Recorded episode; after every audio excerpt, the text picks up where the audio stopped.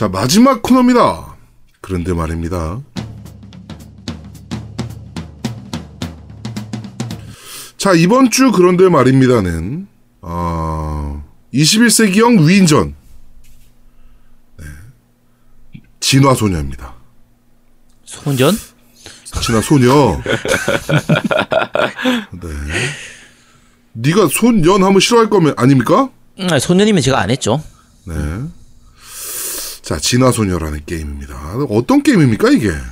네, 일단 뭐 게임의 전체적인 특징하고 초반 공략법 중심으로 오늘 좀 말씀드릴 텐데, 네. 어, 모의 물이라고 하면 모의 물인데, 어, 이제 예전 위인전, 위인들들 있잖아요. 네. 예를 들면, 예전 위인 혹시 생각나는 부분 있어요? 뭐, 옛날. 나, 나폴레옹이 있고요. 그치, 나폴레옹, 네. 또? 에, 에디슨, 어, 에디슨, 뭐, 아인슈타인, 아인슈타인, 뉴턴. 그렇죠. 뉴턴. 네. 노미님 또 생각나는 뭐 위인들 있어요? 이성계. 아이씨, 네, 이성계 있긴 한데 우리나라 애들은 좀 그렇지, 네. 아직까지 우리나라 그 정도 인지도가 안 돼서, 음, 네. 아, 내가 요새 글로벌 인지도 있는 사람으로. 음, 요새 내가 나의 나라를 보고 있거든. 네. 나의 나라가 야. 뭐예요? 아, 드라마. 모르, 모르세요? 나의 나라. 드라마? 넷플릭스에 네, 있습니다. 나의 나라라고. 네.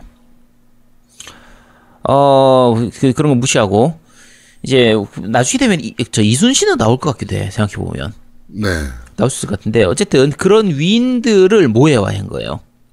음. 여기 스토리가 되게 독특한데, 쉽게 설명하면 이런 거예요. 2080년에 달에 가서 돌멩이 하나를 주워왔어요. 네. 이제 인류가 많이 발달했으니까 달 탐험 이런 걸 하잖아요. 네. 어, 돌멩이 하나 주웠는데, 자, 돌에, 달에서 주웠으니까, 돌멩이를 주웠으니까 이름이 뭘까요? 월석이요. 월석인데 영어로 하면? 문스톤. 그치. 어우, 어떻게 알았어? 이게 문스톤이에요. 여기 게임에서도 그냥 문스톤이라고 합니다. 야, 주- 직관적이지 않습니까? 누가 봐도 알아들을 수 있잖아. 달에서 가져온 돌멩이. 예, 문스톤을 가져오는데, 얘가 색깔이 노래. 네. 이- 게임상에서 그렇게 표시됩니다.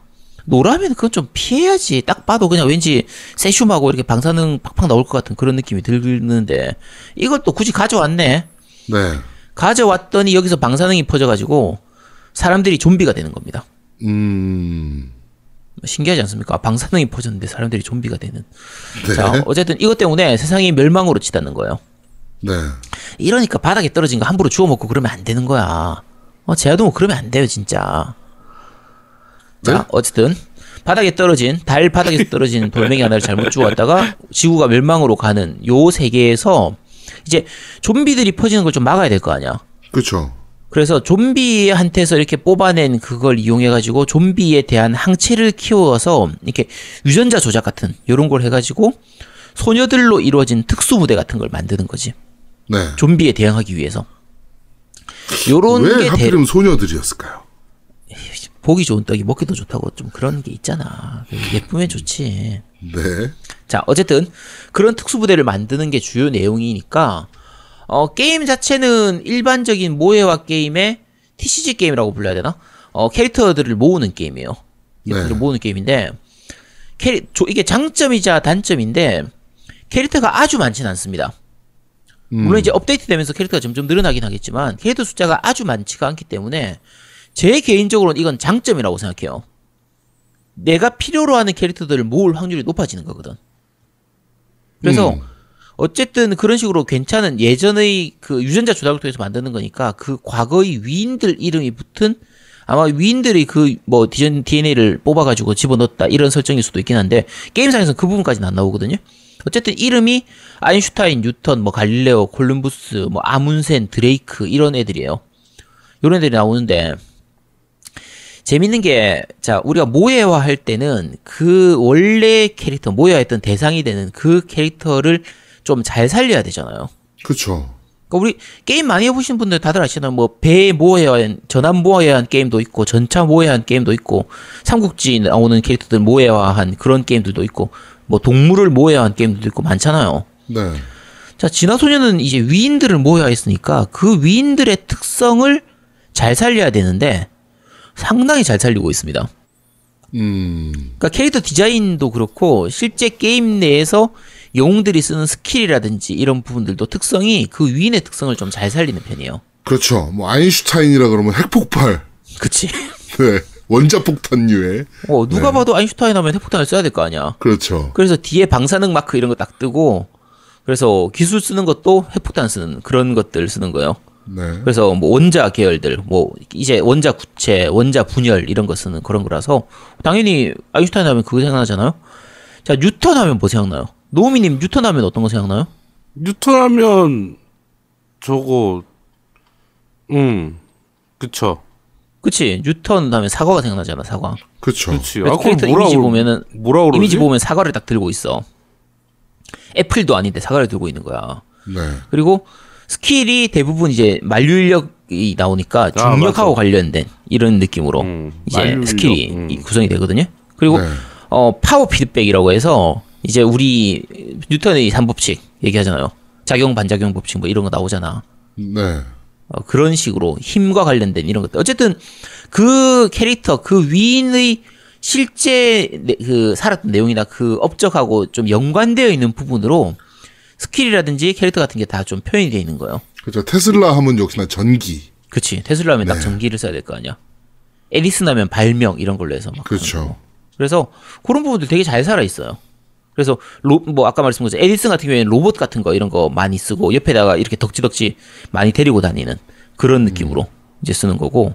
그러니까 어 그런 부분들이 꽤 재밌게 잘 표현되어 있고 모해스러워야 되니까 좀 모해 이 캐릭터를 좀 잘 뽑은 편입니다 전반적으로. 네. 괜찮고 그게 게임 내에서 표현도 꽤잘 되어 있는 편이고 그러니까 2D 그림에서도 좀 괜찮은 편이고 3D 모델링도 사실 딱 잘라서 그래픽이 아주 좋은 게임은 아니에요. 네. 요즘 나오는 게임들 중에서는 그래픽 더 좋은 게임들도 사실 있거든요. 근데 전원 소녀 같은 경우에는 그 여자들의 여정 여자 캐릭터들을 표현하는 부분들은 굉장히 잘 표현하고 있어요. 음. 그 그래픽이 아주 좋은 건 아니지만 그 모델링들은 그 캐릭터의 특성이나 귀여운 느낌, 모해스러운 느낌 그런 것들은 굉장히 잘 살린 편이라서 그런 그래픽적인 면에서는 뭐 충분한 그런 게임이고요. 네. 어, 자, 게임 모드로 실제 들어가면 일반적인 최근에 나오는 MMORPG하고, 그러니까 모바일용 MMORPG하고 비슷한 느낌인 것도 있지만, 그 모바일용 RPG, MMO까지는 아니죠. 그냥 RPG하고 비슷한 느낌이긴 한데, 어, 구체적으로 들어가면 꽤 많이 다른 부분들이 있습니다. 네. 자, 먼저 게임 모드는 제일 메인 되는 건 모험 모드예요. 음, 그렇죠. 네. 스토리 모드- 따라가는 거. 그쵸, 스토리 따라가는 거. 요거 스토리 보는 재미가 꽤 쏠쏠하거든요. 어, 지금 나와 있는 거는 이제 5장까지 오픈되어 있는데, 네.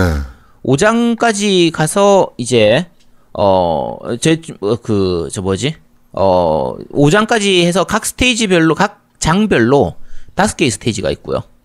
그 다음에 난이도가 일반 난이도, 어려움 난이도, 지옥 난이도 이렇게 해서 세 개 난이도로 구성되어 있는데 어 어차피 모바일 게임들은 업데이트하면서 계속 조금 조금씩 더 늘어날 테니까 그렇죠. 그냥 봤을 때는 어 좀 볼륨이 작은 거 아니야 싶을 수도 있지만 지금 제가 실제로 해보면요 난이도 지옥 난이도 가면 진짜 지옥 같거든요.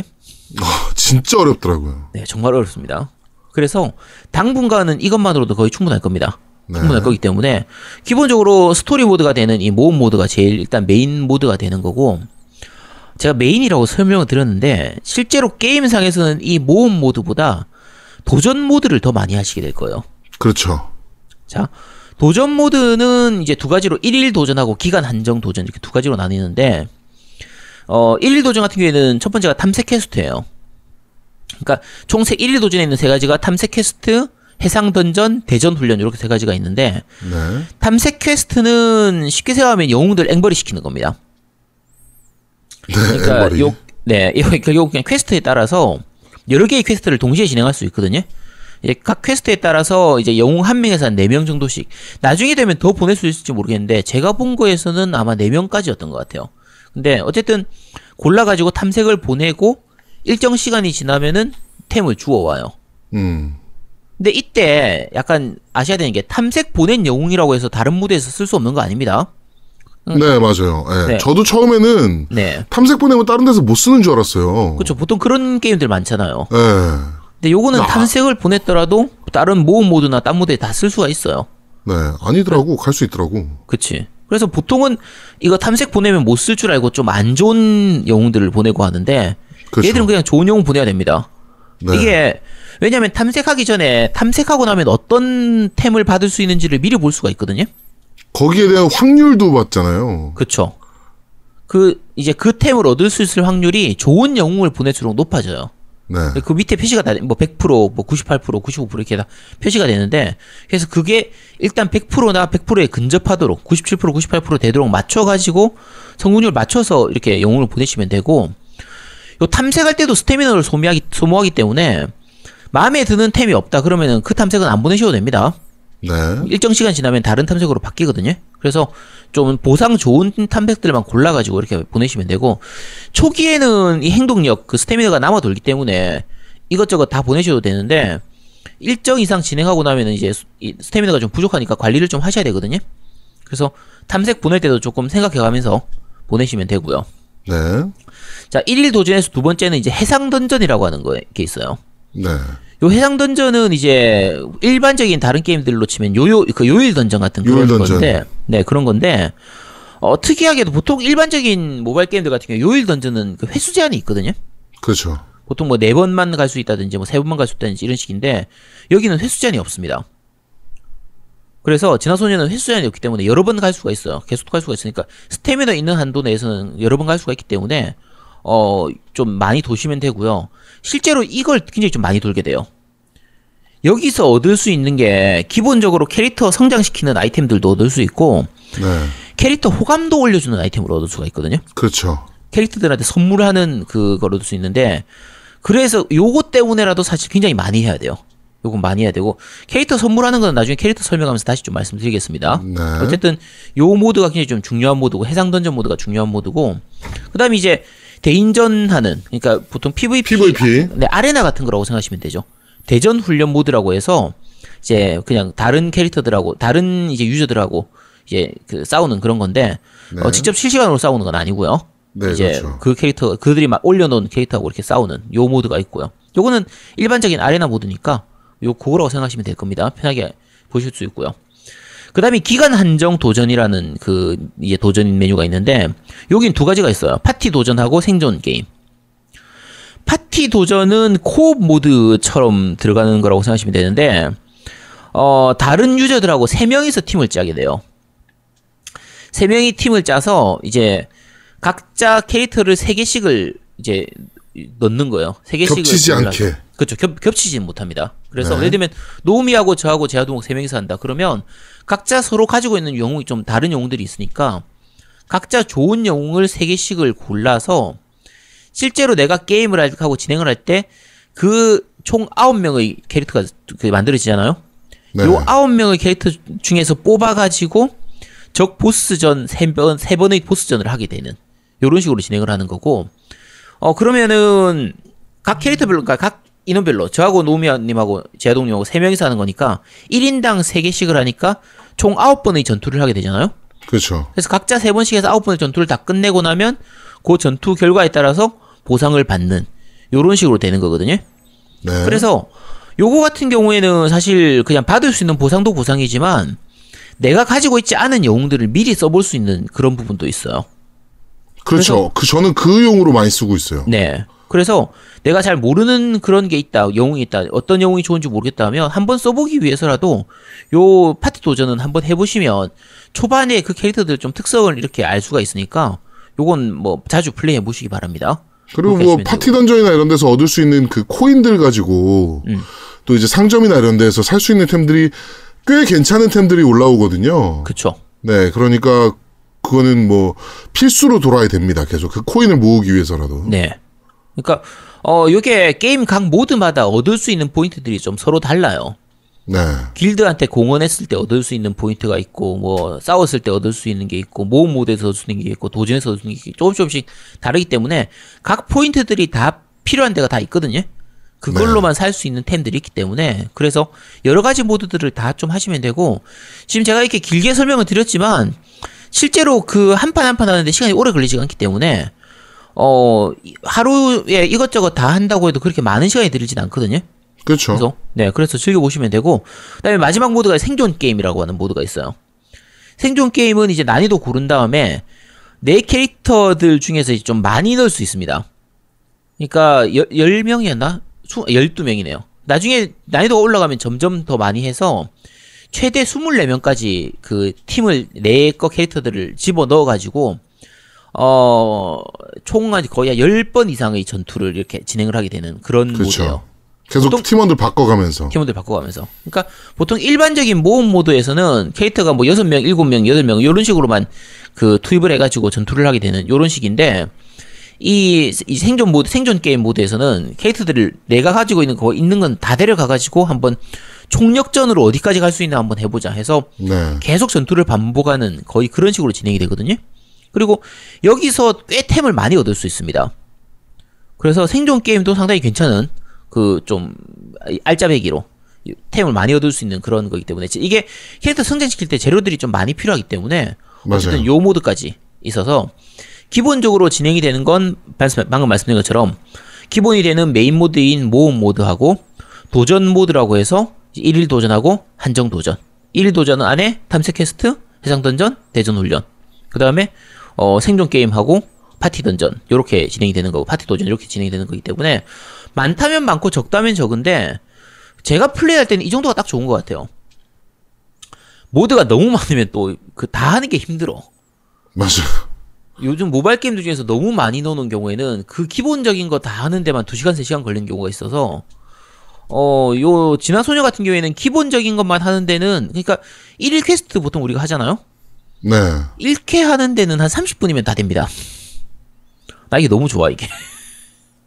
그래서 더 뒤에 키우고 이것저것 한다고 해도 거의 1시간 반, 2시간이면 거의 하루에 할 거는 다 할 수 있기 때문에, 어, 그냥 가볍게 즐기기 괜찮은, 모바일 게임으로서는 충분히 괜찮은 그 정도라고 생각하시면 되고요.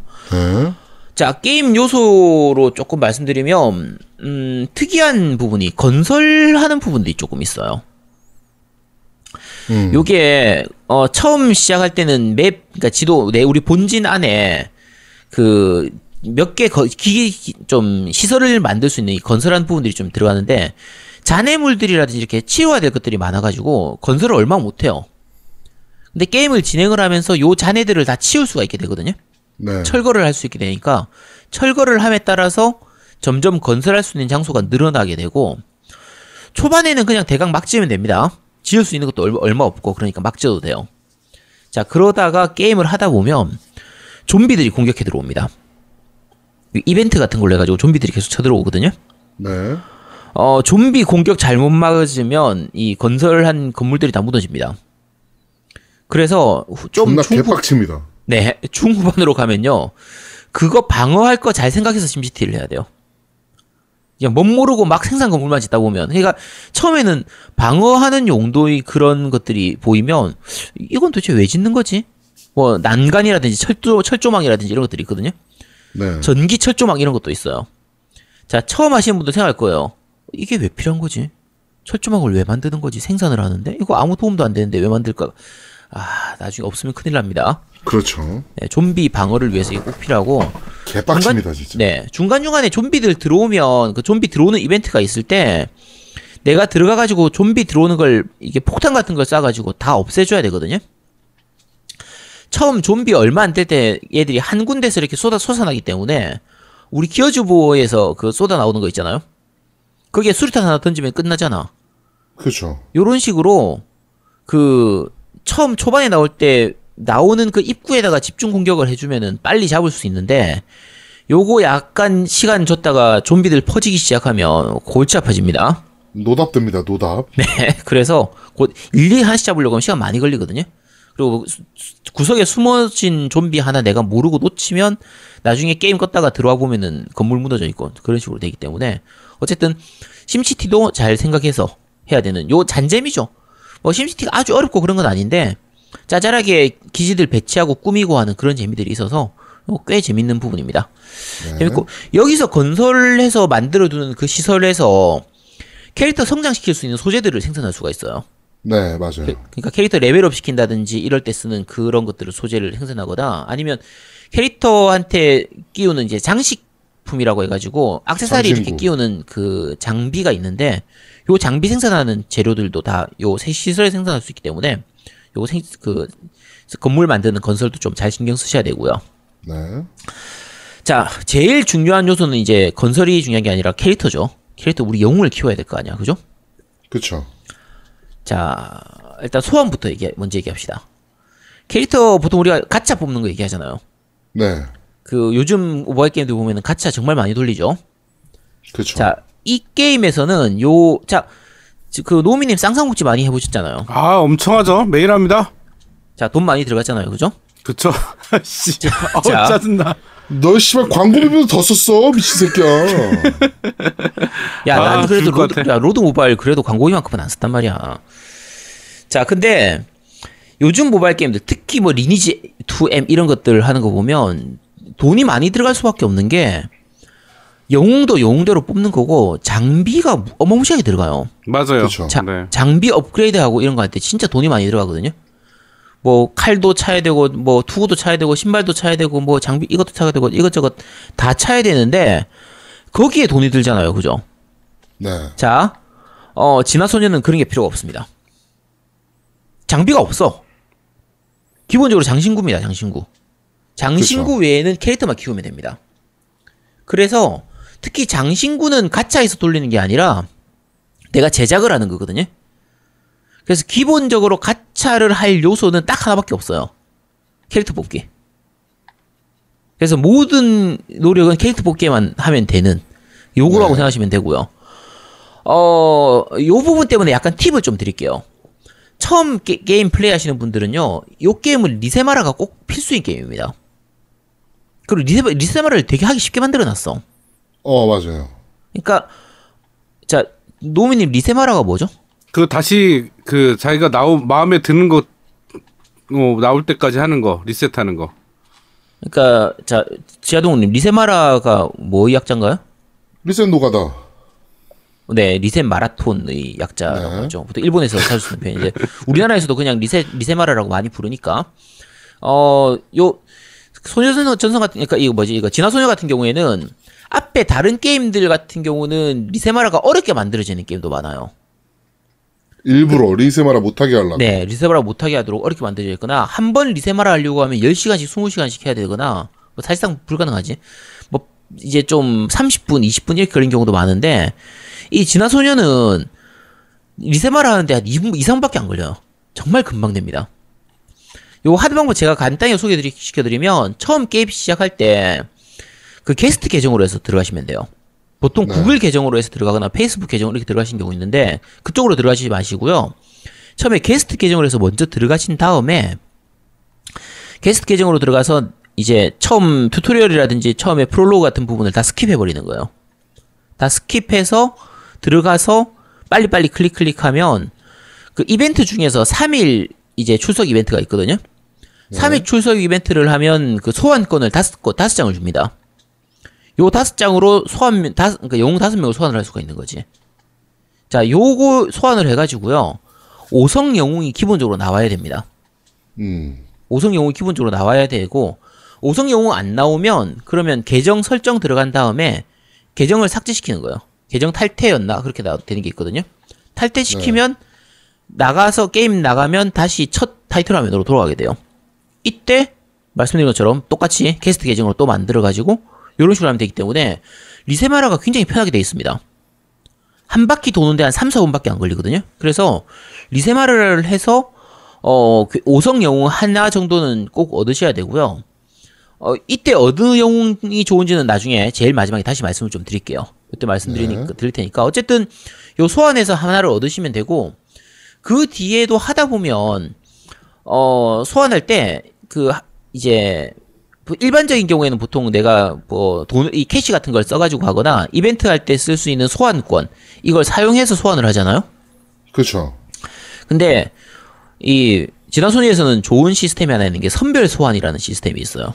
진짜 특이한 시스템이죠. 네, 이 정말 볼 수, 좋습니다. 볼래야 볼 수가 없는 시스템. 네, 그러니까 아, 얘네 돈 벌기를 포기했나? 생각- 생각이 되는 어. 나도 그 생각했다니까. 이라고 돈 네. 어떻게 벌지? 그러니까 아까 얘기한 것처럼 영웅만 뽑으면 되는 데다가 이게 돈 벌 구조가 많이 없어. 내가 뭐 현질을 하고 싶어도 현질 할 거리가 별로 없어요. 자, 그죠. 선별 소환 시스템이 뭐냐면 10개를 미리 소환해 보는 거예요. 그러니까 보통 우리가 소환할 때 10장씩 이렇게 소환하잖아요. 네. 10개 소환하면은 사성 영웅 하나는 확정 소환된 이런 식으로 돼 있으니까 그래서 10개씩 이렇게 소환을 하는 편인데 10개를 일단 먼저 소환해 보고요. 마음에 들면은 그거 10개 그대로 통째로 사고 마음에 안 들면 안 사면 되는 거예요. 안 사면 나- 아무것도 나 손해 보는 게 없어. 그렇죠. 그래서 선별 소환은 보통 이벤트로 해 가지고 얻을 수 있는데 길드 이벤트라든지 이런 거 저런 거 진행하는 거 감안하면 보통 처음 플레이 시작하고 나서 한 4, 5일 정도 플레이 할 때까지 한 이 선별 소환만 거의 한 9번 정도를 할 수 있습니다. 쉽게 생각하면 90개의 소환을 해볼 수 있는 거야. 해보고 괜찮은 게 뜨면 그때 사면 되는 거죠. 아, 정말 좋지 않습니까? 최고입니다. 네. 그래서 이런 시스템들 때문에 내가 원하는 영웅을 뽑는 게 그렇게 어렵지가 않아요. 어렵지가 않기 때문에 아까 말씀드린 것처럼 리세마라로 하나 뽑고 그 다음에 선별 소환 가지고 또 한두 개 정도 더 뽑고 그 다음에 하다 보면은 이벤트로 주는 것도 한두 개 또 주고 이런 것들이 있으니까 아 너무 퍼주는 거 아니야 진짜? 아, 이 회사 살아남을 수 있나? 이거 너무 많이 퍼주는데 이라고 돈을 어떻게 그러니까. 벌지? 자, 어쨌든 이런 식으로 영웅을 뽑으면 되고요. 자, 영웅을 뽑아서 이제 덱을 어느 정도 구성을 해서 전투를 나가게 되죠. 네. 자, 전투에 나가게 되면 전투 시스템이 굉장히 특이한데 어, 요게 핵심이죠. 이 게임의 핵심이 전투 시스템입니다. 전략적인 부분이 굉장히 많이 들어가게 돼요. 자, 기본적으로는 전투할 때 4명의 영웅을 참가하게 됩니다. 네. 한 번 싸울 때 전투에는 4명이 참가하게 되는데 보통 뭐 모험 모드 같으면은 처음 출발할 때는 뭐 5명, 6명, 7명 이렇게 보통 나- 중간 난이도 기준으로 하면 6명 정도를 데리고 가게 되는데 6명 정도를 데려간 다음에 그 중에 4명을 뽑아서 전투에 참가시키는 이런 방식으로 진행이 되거든요. 네. 그러니까 그 모드를 진행하다 보면은 중간에 체력이 떨어지면은 뒤에 후보에 있던 영웅하고 이렇게 교체하고 이런 방식으로 해서 전체 끝까지 진행을 하는 이런 식으로 진행을 하게 되는데 요 부분 때문에 약간 전략적인 영웅 구성이 필요한 거예요. 그러니까 우리가 일반적으로 할 때 버퍼, 딜러, 힐러 이렇게 나누잖아요. 네. 요거를 어떻게 배치할 것이냐. 총 6명 데려간다고 치면 딜러 3명에 버퍼 1명, 뭐 탱커 1명, 힐러 1명 이렇게 할 것인지 탱커 2명에 딜러 2명, 힐러 2명 이렇게 할 것인지 요거를 잘 생각해서 조합을 해야 되는 요런 부분들이 조금 전략이 좀 들어가게 되고요. 어, 실제 전투에 들어가게 되면 요 하단에 각 영웅을 표시하는 아이콘이 12개가 이렇게 나오게 돼요. 이게 4인 파티 기준으로 할 때 12개가 나오게 되거든요. 뿌요뿌요에서 이렇게 애들이 12개 있는 것처럼 이렇게 있는데 일렬로 12개가 쭉 놓이는데 이게 공격 버튼입니다. 그래서 그 영웅에 해당되는 아이콘을 누르면 공격이 나가는 그 영웅이 스킬을 쓰는 거죠. 퍼즐 방식이라고 생각하시면 좀 편해요. 네, 약간의 퍼즐 방식이 들어가 있습니다. 어, 제가 처음 플레이할 때는 요 방식하고 비슷한 게 그 7개의 대죄도 이런 식이잖아요. 네. 그래서 비슷한 거 아닌가 생각했는데 전혀 다릅니다. 말도 안 되게 달라요. 그러니까 영웅은 4명인데 왜 아이콘이 12개나 필요하냐면요. 이게 아이콘이 연속된 형태라든지 개수에 따라 가지고 스킬이 달라지기 때문이에요.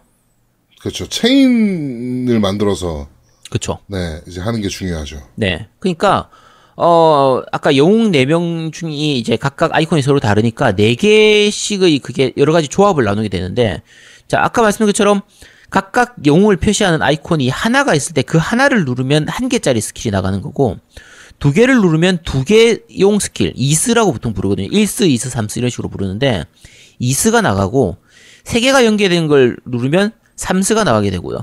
세개 이상의 그 연계된 걸 누르면 3스가 좀 더 강화돼서 나가는 이런 방식으로 진행이 돼요. 그래서 공격이 강한 캐릭터들 같은 경우에 3스 좀 강화시켜서 만들 그 쏘면 잡몹들은 그냥 한 방에 다 싹쓸이 가능한 거의 그 정도 수까지 스킬이 강해지게 되거든요. 네. 그래서 어 요걸 이용해서 들어가는 스킬도 있고요. 그 다음에 어 궁극기 같은 거 쓸 때 기술일 같은 거 쓸 때 어 저, 이제 처음부터 끝까지 전체를 아예 말 그대로 궁극기죠. 전체 12개 스킬을 다 묶어 가지고 한 방에 쓰는 요 스킬도 있습니다. 이거는 네. 처음부터 쓸 수 있는 건 아니고 전투하다가 게이지가 그 밑에 차거든요. 요 게이지를 모아서 말씀드린 것처럼 궁극기를 쓴다든지 요런 것도 이제 가능하게 하는 부분이고요. 어 그리고 중간 중간에 그 요거는 조금 본인이 해보셔야 알수 알 수 있는데 어 예를 들면 구슬이 두 개 똑같은 게 가운데 있고 그 바깥쪽에 또이 다른 그 두 개가 있을 경우에 네 개를 한꺼번에 이어서 하면 또 다른 스킬이 나갑니다. 합체기 같은 이런 것도 나가게 되고요. 그렇죠. 그리고 캐릭터 아까 네 명이 나가잖아요. 네 명이 네. 다 나가는 합체기 기술 같은 것도 있어요. 네. 그래서 어쨌든 여러 가지 기술들이 있기 때문에 요거는 전투할 때 전략적인 부분이 꽤 많이 들어가서 auto로 하면은 조금 재미가 없고요. 요거 전략 짜는 게 약간 쫄깃한 부분이 있기 때문에 이거 잘 이용해서 일발 역전 같은 것도 가능하거든요. 그러니까 어, 이 게임은 이번 판은 어렵겠다 음, 생각이 들던 게 정말 일발 역전으로 한 방에 넘어갈 수도 있는 거라서 그렇죠. 네. 그러니까 어 캐릭터들마다 스킬이 차이가 꽤 많이 나는 편이에요. 스킬이 각 캐릭터별로 그러니까 무- 무조건 강하다 약하다 이게 문제가 아니라 서로 조합을 해줘야 되는 것들이 있거든요. 네. 캐릭터들이 가지고 있는 특성이라든지 캐릭터가 가지고 있는 그 기술들 이런 거에 따라서 서로 buff를 주는 그런 부분들이 있기 때문에 그런 거 이용해서 해야 되는 것도 있고 자 상대방 적도 문제인데 적이 대부분의 적 그리고 일반 중급 이상의 되는 적들은 다 특성을 갖고 있습니다. 게임상에서는 변이라고 하는 게 있는데 돌연변이죠. 요거 모르고 플레이하면요 망합니다. 네. 그러니까 각 캐릭터, 그러니까 각 적들에 따라 가지고 뭐 일부 공격에 약하다든지 아니면 체력이 낮아지면 어떻게 한다든지 몇 방을 맞고 나면은 무슨 행동을 한다든지 뭐 방어 중일 때는 데미지가 안 들어간다든지 여러 가지 그 특기들이 있어요. 각각의 특성들이 있는데 그 요 그냥 다 외워야 되는 건 아니고요. 게임 위에서 그 적 캐릭터의 이름을 누르면 적 보스의 이름을 누르면 그게 어떤 특성인지 옆에 다 설명이 나옵니다. 그래서 요거 읽어 본 다음에 차근차근 진행하셔야 돼요. 이거 자, 제대로 알고 진행하느냐 모르고 진행하느냐에 따라 가지고 차이가 확 납니다. 그러니까 어 만약에 내가 플레이를 진행하다가 도저히 이 판이 안 깨진다 싶으면 이걸 본 다음에 적 캐릭터의 특성에 맞춰 가지고 내 캐릭터 구성을 다시 바꿔서 가셔야 되는 경우도 있어요. 네, 그렇죠. 네, 그래서 요런 부분들에서 전략이 좀 필요한 부분이라서 은근히 요런 거 전략 짜거나 머리 짜 머리 쓰는 부분들이 좀 쫄깃한 편이라서 괜찮은 편입니다. 전투가 굉장히 재밌어요. 최근에 해봤던 모바일 게임 중에서는 전투는 이게 제일 재밌는 것 같습니다. 네. 전투 시스템은 뭐 전투하면서 이것저것 즐기는 그냥 단순히 전투만 하는 게 아니라 그냥 보고만 있다든지 이런 게 아니라 내가 거기에 개입을 할 수가 있어서 거의 내가 작전 짜고 꼭 뭐라고 해야 되지 지휘관이 된 그런 느낌처럼 싸울 수가 있기 때문에 어, 상당히 괜찮은 편입니다. 생각보다 머리도 많이 써야 되고요. 그쵸. 네. 머리를 좀 많이 써야 되는 편이고요. 자, 그 다음이 이제 자, 그 게임 내에서 들어가는 것 중에 작업대가 있습니다. 이게 장신구를 생산하는 거거든요. 네. 자, 유일한 장비가 요겁니다. 그러니까 각 캐릭터들마다 하나씩 장신구를 찰 수가 있어요. 그래서 요거를 내가 생산을 해서 채우는 건데 어, 내가 필요한 만큼 원하는 만큼 자원을 투입하고 1 그러니까 100부터 1은 안 됐던 것 같은데 100부터 999까지 내가 자원을 투입한 다음에 일정 시간이 지나고 나면은 이제 결과물을 얻- 얻을 수가 있어요. 당연히 자원을 많이 투입하면 좋은 아이템을 하- 얻을 확률이 높아지겠죠? 그렇죠. 이때 들어가는 자원이 그렇게 많이 들어가지가 않아요. 네. 그러니까 그러니까 계속 999개씩 다 때려박고서 작업 그냥 뽑아도 그렇죠. 별 문제 없이 뽑을 수 있을 정도의 자원이에요, 다. 네, 그러니까 보통 게임 좀 진행하다 보면 그 자원이 그냥 만 단위로 쌓이거든요. 네. 그래서 저거 그냥 장신구는 웬만하면 거의 999로 해가지고 물론 계속 풀로 돌리기는 힘듭니다. 풀로 돌리기는 힘들지만 내가 필요한 어느 정도 아이템 얻을 때까지는 뭐 돌리 저 성분이 만들 수 있기 때문에 어 그렇게 해서 999 넣어가지고 돌리시면 되고요. 그러면 이제 5성 아이템들이 나오거든요. 네. 거의 5성 아이템밖에 안 씁니다. 왜냐면 5성 아이템이 그렇죠. 워낙 잘 나오니까. 네. 사성은 그냥 다 뽀개는 용으로 쓰고. 그쵸. 사성 이하는 거의 뽀개는 거고, 5성 아이템이 워낙 잘 나오는 편이고, 특히 또 좋은 것 중에 하나가, 요 결과물이 나올 때, 그 5성 아이템이 나올 때, 그냥 하나가 나오는 게 아니라, 옵션이 두 가지 종류로 나와요. 네. 둘 중에 하나를 내가 선택할 수 있도록 돼 있습니다. 그러니까 옵션 이름은 똑같은데, 거기에 뭐, 뒤에 붙어 있는 옵션이 뭐 예를 들면 뭐 한쪽은 생명력이 좀 많이 높아지는 것 같으면 다른 쪽은 뭐 방어력이 높다든지 한쪽은 공격력이 높은데 다른 거는 뭐 무슨 저항이 높다거나 뭐 pH가 높다거나 뭐 저 뭐지 그 필살 이런 거 나올 네, 확률이 명중률이. 높아진다거나. 그쵸. 그런 게 높아지는 이런 게 있기 때문에 그 내가 누구한테 쓸지 어떤 캐릭터한테 끼울지를 좀 생각해 가면서 어 내가 원하는 쪽을 선택할 수 있으니까 이거 되게 좋잖아요. 네. 보통은 이런 거 장비 얻은 다음에 그거 뭐 다시 강화시키고 뭐뭐 돌리고 이렇게 해야 되는데 그 능력치도 하나밖에 안 나오니까 랜덤 뽑기 그 내가 원하는 능력치 나올 때까지 계속 뽑아야 되고 그거를 또 그쵸. 일반적으로는 그렇게 돼 있는데 네. 그러니까 너무 해자여도 너무 해자예요. 그쵸. 그러니까 진화소녀 같은 경우에 이런 유저 편의성이 굉장히 좋아요. 네. 그러니까 그러니까 이 돈을 어떻게 벌겠다는 거야 도대체. 씨, 어쨌든 그래서 유저 편성이 굉장히 좋아서 방금 말씀드린 것처럼 장신구를 뽑, 생산할 때도 내가 원하는 옵을 골라서 선택을 할 수 있고 오성이 굉장히 잘 나옵니다. 음. 오성이 정말 잘 나와서 어느 정도만 돌리면 내가 쓸 만큼의 그 장신구는 거의 다 뽑을 수가 있을 겁니다. 뽑을 수가 있고요. 자, 아까 이제 캐릭터 영웅 결국은 이제 게임에서는 다른 것보다 영웅을 키우는 게 제일 큰데 그렇죠. 영웅을 키우는 게 여러 가지가 있습니다. 첫 번째는 일단 레벨을 올려야겠죠. 레벨 올리는 건 전투를 통해서 경험치를 얻진 않습니다. 네. 요게 약간 재밌는 시스템인데, 어, 영웅도 영웅 레벨이 있지만 내 캐릭터의 계정, 내 주인공, 그러니까 내 뭐라고 해야 되지? 플레이어의 그 계정 레벨이 또 따로 있거든요. 뭐 그쵸. 대부분 다 그렇죠. 대부분 게임들이 다 그런데, 어, 계정 레벨은 내가 전투를 했을 때는 경험치를 못 얻습니다. quest를 통해서만 얻을 수가 있어요. 네. 그러니까 미션이라고 해야 되나? 어, 목적 뭐라고 하지 그거? 목표 어쨌든 그 이렇게 이, 게임 내에서 이제 일퀘가 제일 중요한 성장 요소가 되는데 네. 일퀘는 꼭 하셔야 됩니다. 그래야 뭐 캐릭터 레벨도 오르고 그다음에 그 캐릭터 뽑을 때 쓰는 골드를 거기서 계속 얻을 수가 있어요. 그렇죠. 네, 그래서 일퀘는 꼭 해주셔야 됩니다. 네. 매일. 일퀘는 꼭 하셔야 되고 일퀘 하는데 오래 안 걸립니다. 만약에 뭐 모험 모드 빨리 돌리고 빨리빨리 하면 한 20분? 길어도 30분 정도면 일퀘 다 하실 수 있거든요. 네. 그러니까 일퀘를 해서 레벨을 이렇게 이내 계정 레벨을 올릴 수가 있고 어 내가 현질 많이 한다고 일- 계정 레벨 빨리 올릴 수 있는 게 아- 아니에요. quest가 한정돼 있어. 매일 할 수 있는 quest가 그렇게 많지가 않거든요.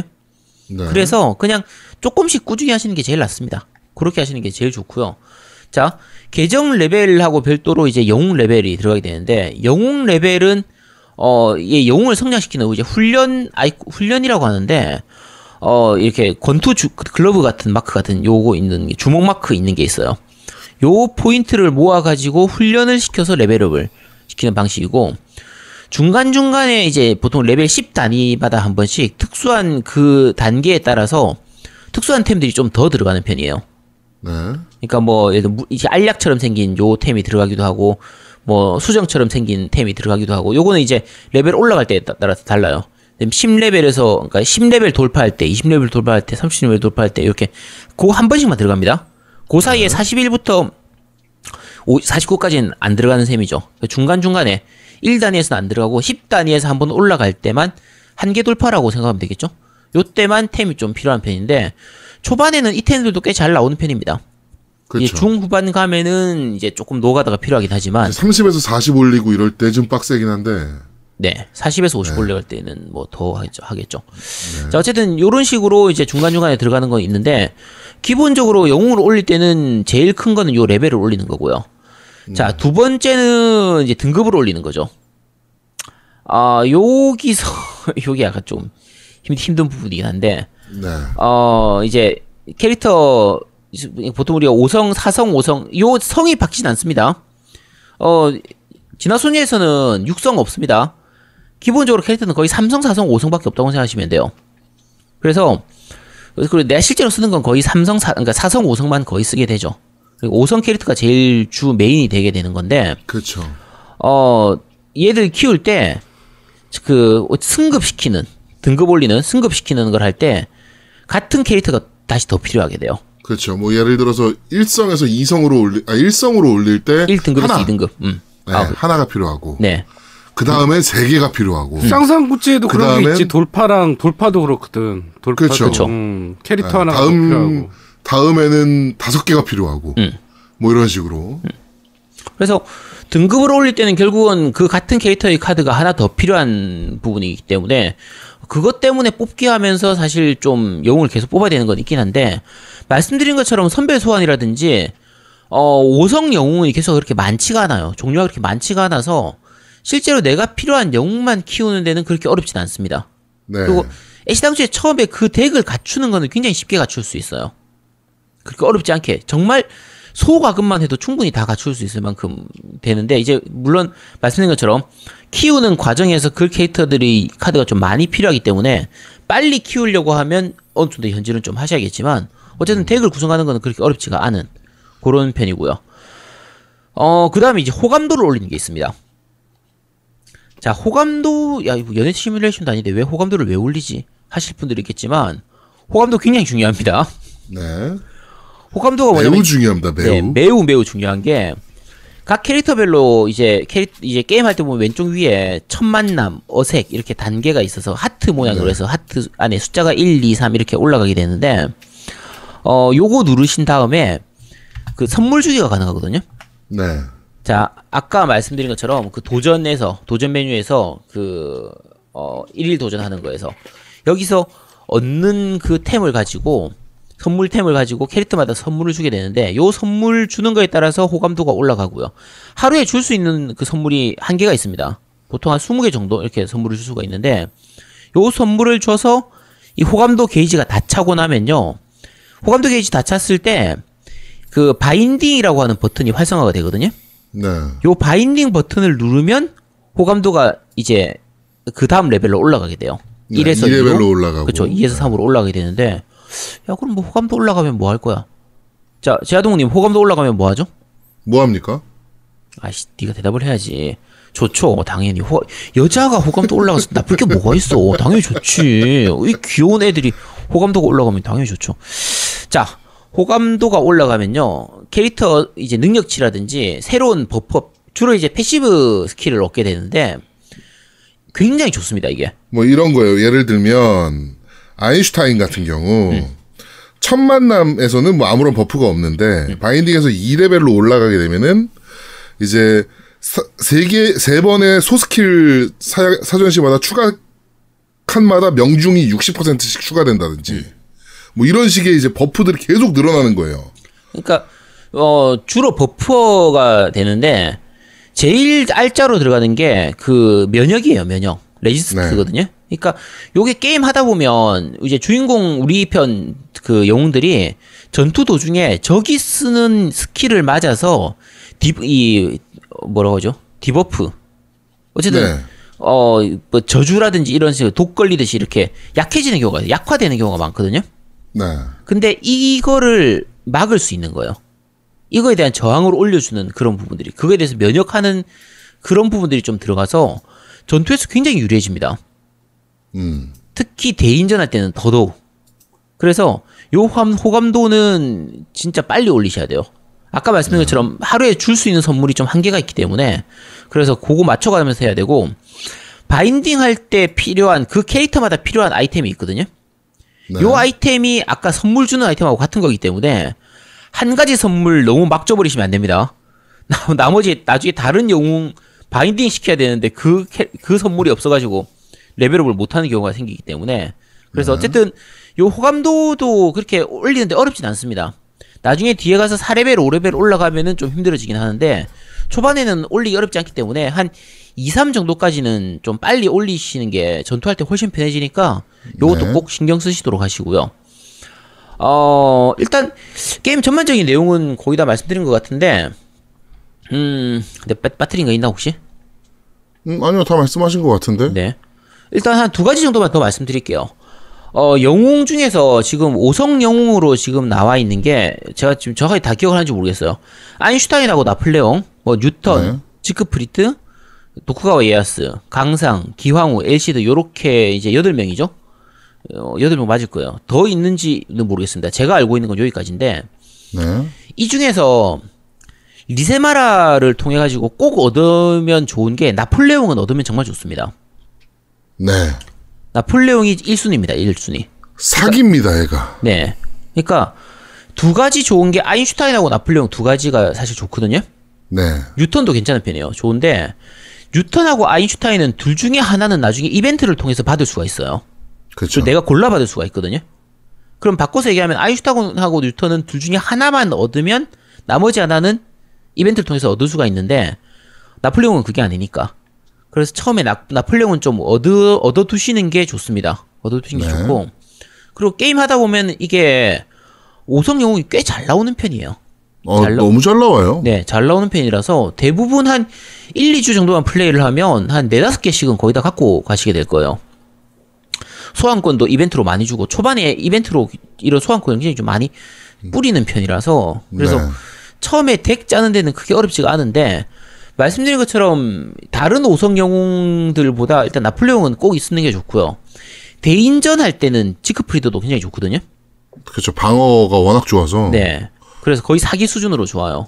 좋아서 모험 모드 진행하는 용으로 나폴레옹하고 대인전 진행하는 용으로 지크프리드 정도는 있으면 좋습니다. 이 정도는 좋고 나머지 영웅들은 있으면 좋고 없어도 아쉽긴 하지만 크게 문제는 없고 5성이 없으면 4성을 좀 쓰셔도 됩니다. 어 아까 말씀드린 것처럼 영웅을 키울 때 그 이제 드- 승급을 시켜야 되니까 등급 네. 자체를 올려야 되기 때문에 올릴 때 추가적인 그 카드들이 더 필요한데 요게 당연히 삼성 영웅들은 많이 나오잖아요. 그럼 얘들은 빨리 올릴 수 있어요. 네. 근데 5성 영웅들은 그것들을 빨리 얻을 수가 없으니까 초반에는 삼성이나 사성 영웅들도 잘 쓰면 괜찮습니다. 그래서 초반에는 어느 정도는 좀 같이 쓰셔야 되고요. 그 초반이 아니라 중후반으로 가서도 아까 말씀드린 것처럼 생존 게임 같은 거 진행할 때는 영웅을 24개를 다 써야 된단 말이야. 24개짜리 덱을 짜야 되는 거예요, 거의. 그러니까 물론 그렇죠. 이제 주력으로 쓰는 거는 10개 정도가 되는 거고 어, 탐색 모드 이런 거 들어갈 때도 뭐 실제로 많이 쓰게 되는 건 10개에서 15개 정도긴 한데 어쨌든 이런 애들을 좀 여러 가지로 키워둬서 많이 쓰- 좀 이것저것 쓸 것들이 있기 때문에 내가 전투할 때 쓰는 게 4개다 해서 딱 4명만 집중적으로 키우고 이렇게 하면 안 됩니다. 이것저것 여러 개를 같이 써야 되거든요. 그러니까 예를 들면 쌍쌍국지 같은 경우에는 기본적으로 6명만 확실하게 키워두면은 기본적으로 진행하는 데는 크게 문제가 없잖아요. 근데 얘는 어느 정도 인원을 좀 많이 키워두는 게 좋아요. 이 진화소녀 같은 경우에는 여러 명을 좀 여러 가지 캐릭터들까지 좀 폭넓게 키워두시는 두시는 게 좋고 네. 그렇게 키우기 어렵지도 않아요. 자원이든 뭐든 그렇게 꽤 넉넉하게 나오는 편이기 때문에 어느 정도까지는 좀 키워두시는 게 좋고요.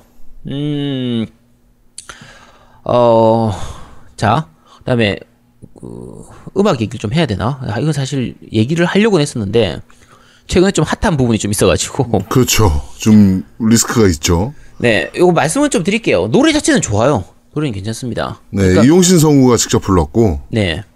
음, 어떻게 보면 지금 최근에 여러 가지 의미로 가장 핫한 성우, 우리나라 국내 성우 중에서 가장 핫한 분이 이용신 성우인데, 어, 이용신 성우 분이, 이분이 사실 실력은 진짜 탁월해요.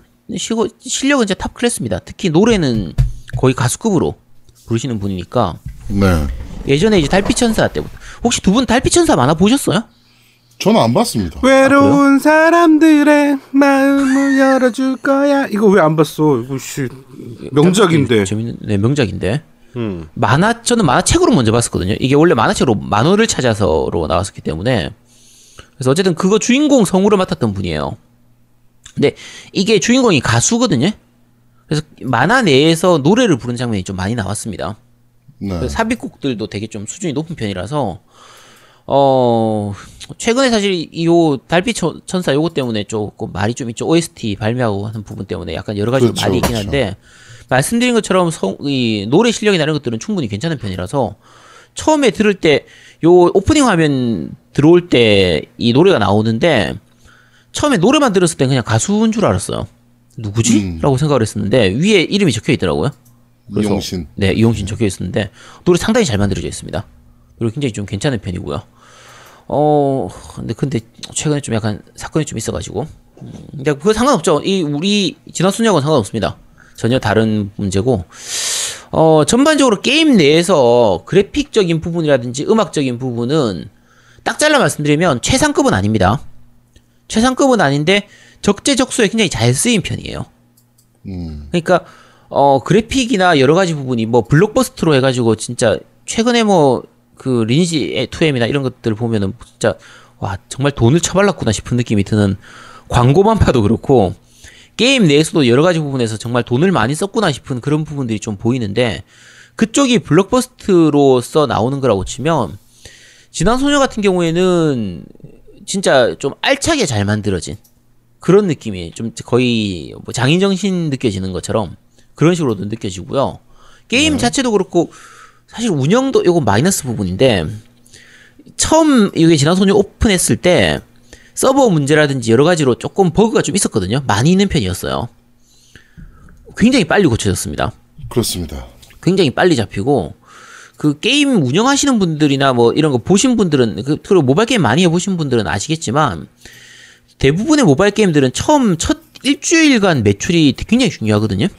그게 이제 진짜 끝이거든요. 그게 네. 일주일 내에 빨리 빨아먹어야 돼요. 사실은. 그러니까 처음 일주일간 거의 들어간 돈 다 못 뽑으면 아 그러면 성공하기는 힘들다 얘기할 정도로 그런데 그래서 처음 일주일간 여러 가지 이벤트들을 많이 하는 거예요.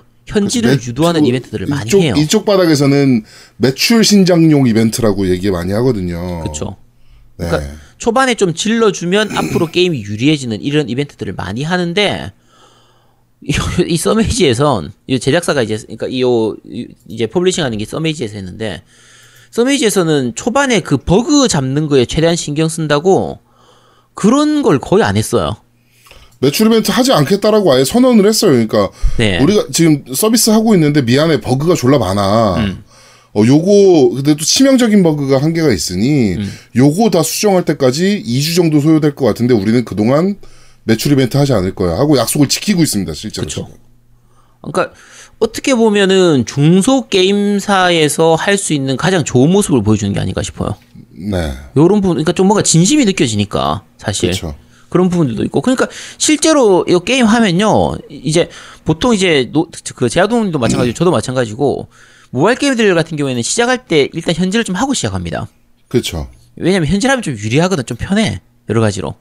일단 정액제는 미리 끊어놓고 시작하고 네. 몇 가지 사야 될 템, 사면 좀 좋을 템들 뭐한 몇만 원 정도는 일단 해두고 시작을 하는 편인데 어 지난 소녀 같은 경우에는 살 게 많이 없어요.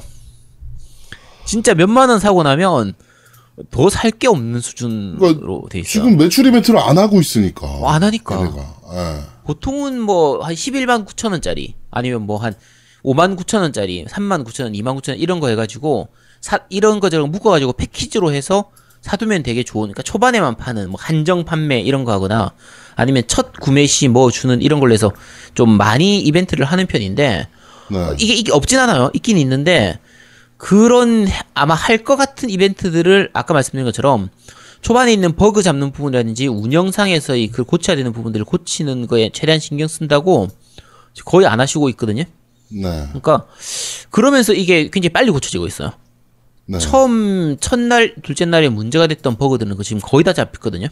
거의 다 잡혔어요. 네, 거의 다 잡혔으니까 굉장히 발빠르게 움직이시고 있는 상- 움직이고 있는 상태라 어, 이런 부분들은 진짜 좀 칭찬해 주셔야죠. 이런 부분들은 그렇죠. 예. 괜찮은 편이고. 그래서 제가 진짜 추천, 열심히 하더라고요. 음. 그러니까 어 게임 하시는 분들 제가 추천드리면 일단 처음 할 때 딴 거는 사지 말고요. 그 월정액 5,900원짜리 하나 하고 초대권이라고 있어요. 음. 초대권이라고 해서 이제 일정 이벤트 진행할 때 원래 그냥 있으면은 하나를 받을 수 있는 거를 그거를 다른 거 하나를 더 받을 수 있는 요 초대권이란 게 있는데 요 두 개만 일단 사두면 초반 게임이 훨씬 편해집니다. 네. 그래서 일단 요 두 개는 먼저 사고 시작하시면 되고 그 두- 뒤에는 게임 해가면서 보면 필요한 템들이 좀 보일 거예요. 그래서 그거에 맞춰서 구입하시면 됩니다. 맞춰, 맞춰서 구입하시면 되니까 뭐 초보자 소환 패키지라든지 초보자 성장 패키지 이런 것들 많이 안 비쌉니다. 그냥 뭐 만 원, 이만 원 요 정도거든요. 그러니까 그거는 필요하시면 사면 되고 처음 기본적으로 사두면 좋은 거는 아까 말씀드린 것처럼 월정액하고 초대권 요 두 개만 먼저 사두시면 됩니다. 플레이 그쵸. 어느 정도 플레이하실 것 같으면 그것만 사둬도 거의 초반에 진행하는 데는 거의 문제가 없어요. 네. 그래서 음, 그 정도만 추천드리는 편이고요. 음, 게임 자체는 독특하게 잘 나왔습니다. 제가 좀 총평해드리자고 하면 사실 이런 류의 게임들, RPG 게임들이 그 워낙 비슷비슷한 게임들이 많아서 그냥 쏟아지잖아요. 사실 모의 게임들 다 비슷비슷하고 그게 그거 같고 이런 게임들이 많아가지고 그냥 그런 건가 생각했는데 지난 소년은 해보면 지금까지 게임들하고 다른 음, 요소들이 굉장히 많아요. 음. 그러니까, 그러니까 하면 할수록 느껴지는 게 이게 도대체 또 어떻게 돈을 벌려고 하는 거지. 근데 어쨌든 전투 부분도 굉장히 재밌고요. 그리고 캐릭터 성장시키는 것도 심플해서 좋아요. 심플해서. 이것저것 네. 무기 많이 달아가지고 그거 다 성장시키느라고 돈 많이 들어가고 오래 가고 이- 이런 게 없기 때문에 어, 상당히 괜찮습니다. 괜찮은 편이고. 네. 노미님도 많이 하셨잖아요. 오늘 왜 별 말이 없어요? 아니 뭐 저는 많이 했죠. 많이 했는데 나는 음. 그 클럽을 좀 궁금했거든. 그 클럽 부분을. 근데 오늘 클럽 부분을 잘 안 다루시네. 아 길드 말하는 거요? 그렇죠. 길드. 아 길드 같은 경우에는 길드는 기본적으로는 길드 지원하는 부분이 있고요. 아까 어 저 모험 모드에서 저 이름 뭐였지? 어 탐색 모드 탐색 들어가는 거 할 때 지원 요청하는 게 있거든요. 그 지원 음. 요청하면은 길드에서 지원을 할 수 있습니다. 뭐 건물을 짓거나 이럴 때도 지원 요청을 할 네, 수가 지원 있고. 요청할 수 있고요. 그럼 단지 그냥 지원 요소만 있는 거예요? 길드는? 어 나중에 되면 더 생길 걸로 보여요. 지금 있는 거는 길드 자체를 키우는 거, 길드 영지 운영하는 거하고 길드 기부해가지고 길드 자체를 키우는 거. 그 다음에 길드 그러니까 길드 기부하고 길드 레벨업이 올라가면 길드에서 이제 인원수 길드원 자체를 더 받을 수 있게 되는 요렇게 레벨이 올라가게 되거든요. 길드 자체가 성장하는 거죠. 그래서 네. 그런 부분들이 있는데 아직까지 다 안 열린 부분이라서 요거는 제가 말씀을 안 드렸어요. 어 나중에 그 추가적인 부분들 좀 더 업데이트 되거나 열리는 부분들이 있으면 다음 주나 다다음 주쯤에 어 다시 추가로 좀 말씀을 드릴 거예요. 말씀드릴 텐데 네. 지금은 제 레벨이 낮거나 제 길드 레벨이 아직까지 낮아서 안 열린 기능들이 좀 있거든요. 그래서 그렇죠. 안 해본 거 제가 말씀드릴 수는 없잖아요, 그죠? 그러니까 어 요것들은 다 열리고 나면 다시 좀 말씀드리도록 하겠습니다. 네. 아 그러니까 길드원들 좀 열심히 좀 해주세요. 겜덕비상 길드 들어오시면 됩니다. 아 근데 full로 다 찼다며. 아니, 아니, 아니 아직 한 자리 남아 있고요. 그 다음에 아 지금 세 자리 남아 있네요. 세 자리. 그러니까 네. 길드 full로 다 찼다고 얘기하는 게 아까 말씀드린 것처럼 처음에 길드 레벨이 1일 때는 길드원을 30명까지밖에 못 받아요. 근데 2가 되면 5명씩 올라가. 3 되면 아, 40명. 레벨에 따라서 받을 수 있는 인원이 더 늘어나네. 네, 점점 네. 늘어나요. 그러니까 지금 저희가 우리가 지금 음. 길드 레벨 5인데 50명까지 받을 수 있어요. 그렇죠. 네. 그러니까 앞에 다 찼다고 하는 게 40명일 때 40명 다 찼던 거예요. 근데 레벨이 이제 올랐으니까 45명으로 올라가서 또 몇 명 더 들어오고 50명으로 차서 또 몇 명 더 들어오고 하고 해서 네. 초반에 길드원을 좀 많이 있는 게 길드가 빨리 성장하는데 도움이 되기 때문에 어, 여러분들 길드 가입해 주시고요. 활동 열심히 좀 해주시기 바랍니다. 길드 기부도 좀 해주시고, 음. 네. 어, 길드에서 활동하면서 얻을 수 있는 그 길드 포인트 가지고, 그러니까 공헌 포인트를 가지고 그걸로 살 수 있는 또 템들이 있어요. 그래서 그렇죠. 캐릭터 성장시키고 할 때 꼭 필요한 템들이 여기서 팔거든요. 기- 딴 걸로 살려고 하면은 되게 비싼데 오히려 길드 내에서 얻을 수 있는 길드 포인트로 사면은 그렇게 많이 안 비쌉니다. 많이 안 비싼 대신에 하루에 살 수 있는 개수가 좀 한정적이에요. 보통 3개 정도씩 살 수 있거든요. 제일 좋은 템 기준으로 하면. 그래서 요거 3개씩 꼭 사셔야 됩니다. 이걸 사기 위해서라도 길드 활동 열심히 하셔야 돼요. 그렇죠. 네. 그래서 그러니까 캐릭터 성장시킬 때 들어가 들어가는 게 거의 기본 소재예요, 소재. 여러 가지 물, 뭐 물약이라든지 뭐 캡, 그러니까 캡슐이라고 해서 이렇게 약처럼 생긴 거 있거든요. 그거라든지 potion이라든지 뭐 결정 다, 사- 다이아처럼 생긴 결정이라든지 요런 것들인데 이것들 자체가 게임 내에서 거의 다 좀 충분히 다 얻을 수 있는 것들이거든요. 따로 현질하거나 그럴 필요 없이 얻을 수 있는 것들인데 빨리 얻으려고 하면 현질을 좀 해야겠죠. 근데 네. 게임만 좀 열심히 하고 아까 말씀드린 것처럼 길드 활동만 좀 잘하고 해도 내 캐릭터 성장시킬 만큼은 충분히 얻을 수가 있어요. 그래서 아, 도대체 얘들 돈을 어떻게 벌려고 하냐니까 도대체. 이 게임이 또 재밌는 게 그 메인 광장에 보면 이제 되게 넓은 사각형의 판이 있어요. 메인 광장에. 네네. 근데 거기가 이제 뭐 바닥이 이제 막 깨져 있고 이런 게 있는데 바닥 타일을 내가 원하는 대로 색깔 칠해가면서 깔 수가 있거든요. 음, 맞아요. 예. 근데 거기가 정사각형의 메인 칸이 그 엄청 넓은 판이다 보니까 거기에 유저들이 도트로 그림을 그려요. 그래가지고 카페 가보니까 음. 막 슈퍼마리오 그려놓고 막 애들이 어, 도트 장인들 왜 이렇게 많아? 그치. 처음에 보면서 나 이게 왜 있나 했었거든. 어. 야 그거 하라고 애들 그 용도로 쓰더라고. 그림 그리는 용으로 거기다가 도트로.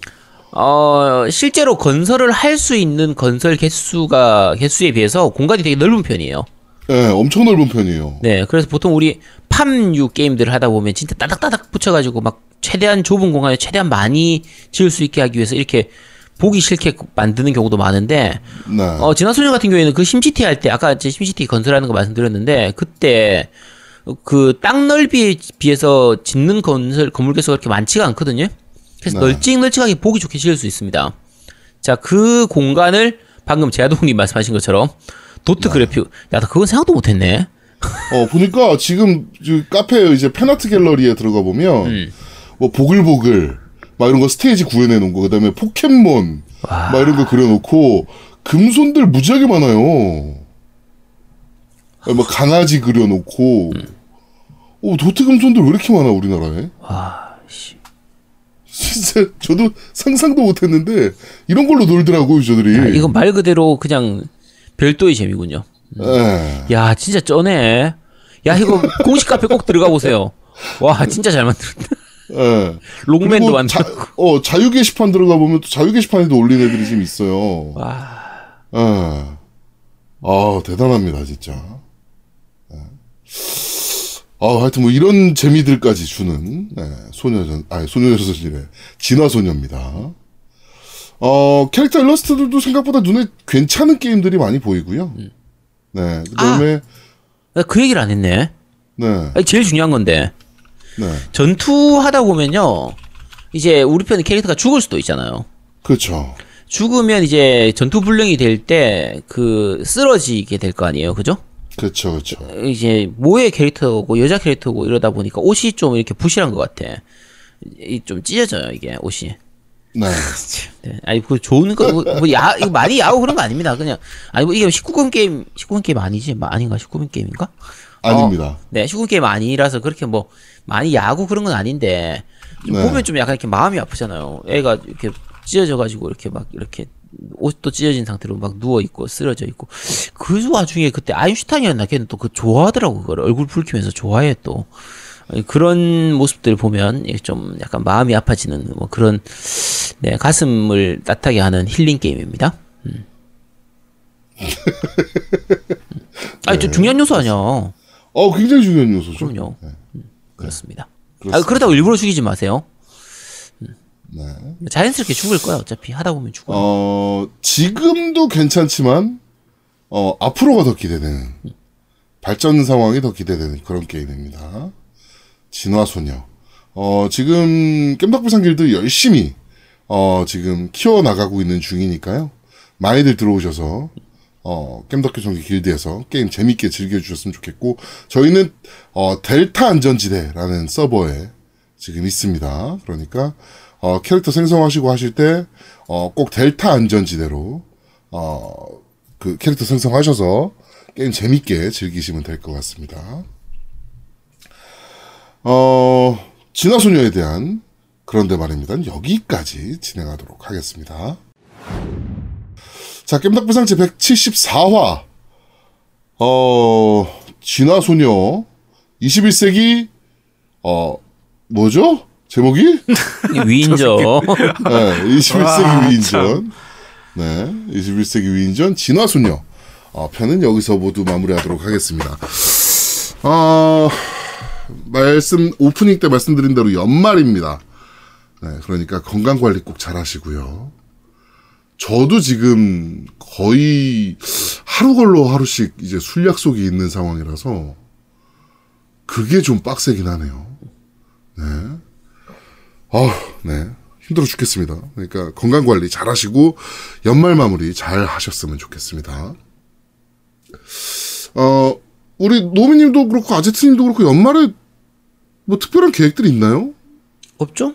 뭐 계획이 있어. 우리 게임 빨리 더 해서 야, 밀린 게임 해야지. 해야지. 뭐 밀린 게임 많으니까 빨리 빨리 해야지. 자, 올해 올 한 해 가기 전에 올해 나온 게임 너무 너무 밀리지 않게 해야 될 거 아니야.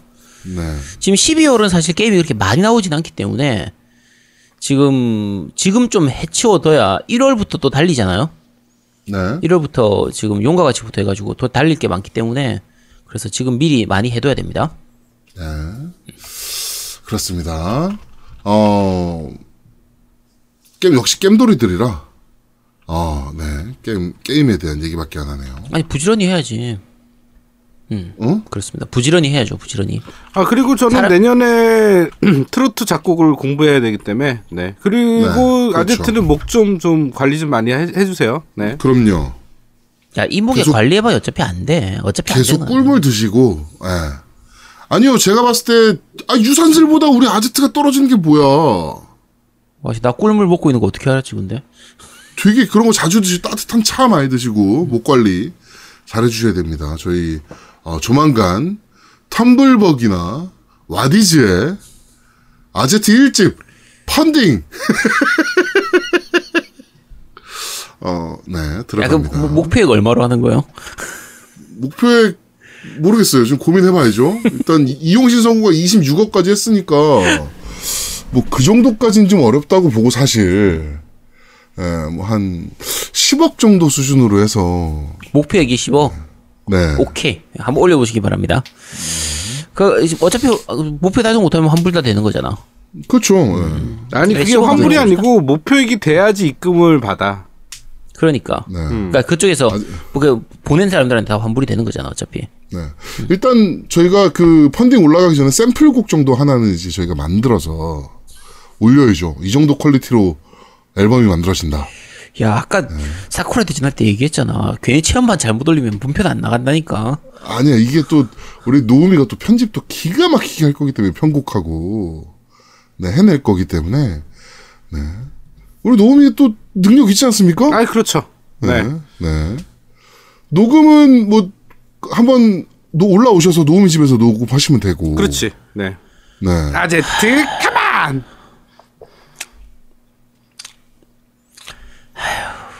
그래 맘대로 해라. 어 지금 수락했습니다. 아니 뭐 니- 니네들은 맘대로 하세요. 저는 안할 어, 거니까. 아제트 아제트 뽕 프로젝트 저희가 한번 진행해 보도록 하겠습니다. 내년도 저희 목표입니다. 아제트 데뷔시키기. 네. 그래서 행사 존나 돌릴 겁니다. 네. 캠덕비상 제 174화 21세기 위인전 진화소녀편은 여기서 모두 마무리하도록 하겠습니다. 저희는 다음 주에 좀 더 재밌고 알찬 방송으로 여러분들을 찾아뵙도록 하겠습니다. 고맙습니다.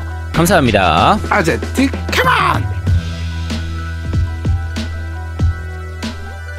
라이브로 한번 보여주세요. 야, 다 끝났잖아. 왜 지금 하세? 빨리 한 번만 해주세요. 아제트 컴온. 네. 끝. 야 여기서 끊는 거야? 아까 안 끊었어. 어, 어 여기서 끊는 거야. 빨리 끊어야지. 뭐해? 아 고생했다. 야 3시간 3시간 반.